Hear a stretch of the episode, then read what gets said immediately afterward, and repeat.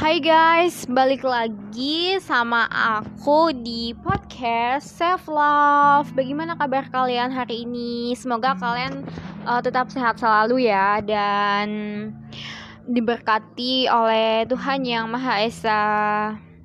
Hari ini aku bakalan bahas tentang menerangi sisi gelap dalam diri kita ada anak yang tumbuh dengan limpahan kasih sayang yang tulus, ada pula anak yang tumbuh dengan rasa sakit.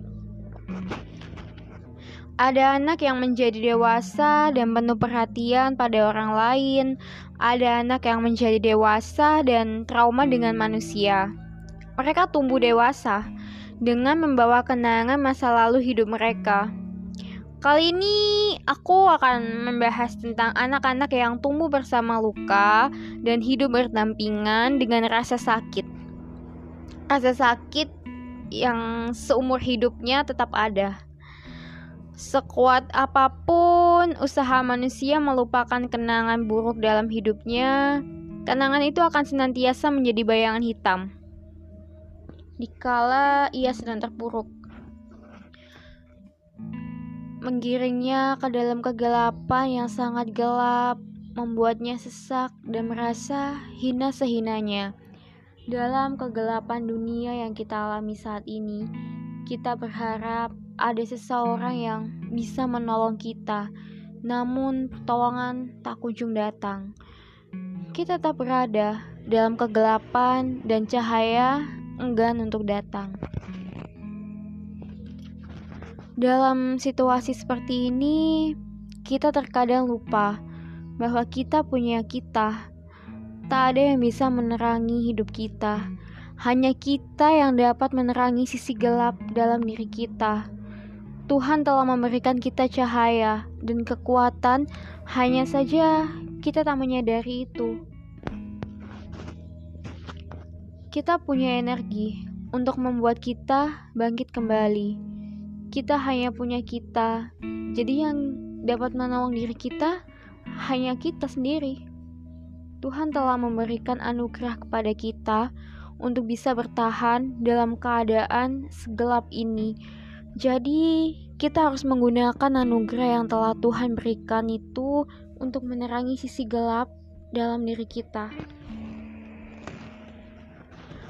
Kita harus yakin bahwa kita bisa menerangi kegelapan dengan cahaya yang ada dalam diri kita. Manusia memang makhluk yang kejam. Mereka selalu menindas sesama manusia dengan bengis. Bahkan para orang tua tak peka dengan rasa sakit yang dialami oleh anaknya. Jika anaknya bercerita, mereka akan memarahi anaknya karena dianggap cengeng. Kita pernah merasakan tumbuh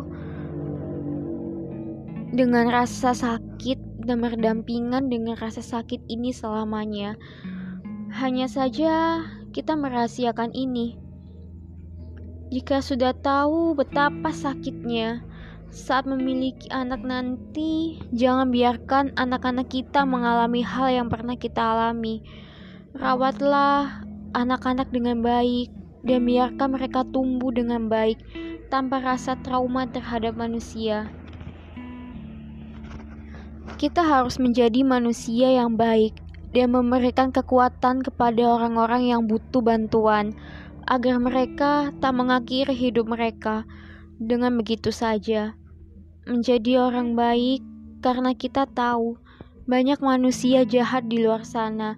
Rasa sakit yang kita terima sangat sakit dan jangan membuat orang lain merasakan rasa sakit yang kita rasakan selama ini. Ingin tahu bagaimana cara membalas dendam kita terhadap orang yang selama ini membuat kita trauma dengan manusia? Tentunya cara yang sangat elegan. Aku akan membahas di podcast selanjutnya. Jadi, kalian tunggu ya di podcast Self Love 18 jadi aku bakal bahas di sana. Dan aku mau mengucapkan untuk kita semua pada tanggal 10 September 2000 nanti adalah Hari Kesehatan Mental Internasional. Dan aku berharap kita memiliki mental yang sehat dan kita bisa membantu sesama kita, membantu orang lain yang membutuhkan bantuan kita. Mari kita bergandengan tangan dan menghembuskan nafas untuk setiap pengorbanan yang telah kita lalui selama ini. Kita hebat, kita kuat, karena kita bisa bertahan sampai saat ini. Terus semangat untuk kita dan kita pasti bisa menerangi sisi gelap dalam diri kita dengan cahaya yang berasal dari diri kita sendiri. Sampai jumpa di podcast selanjutnya dan sehat selalu untuk kalian. Semangat. Dadah.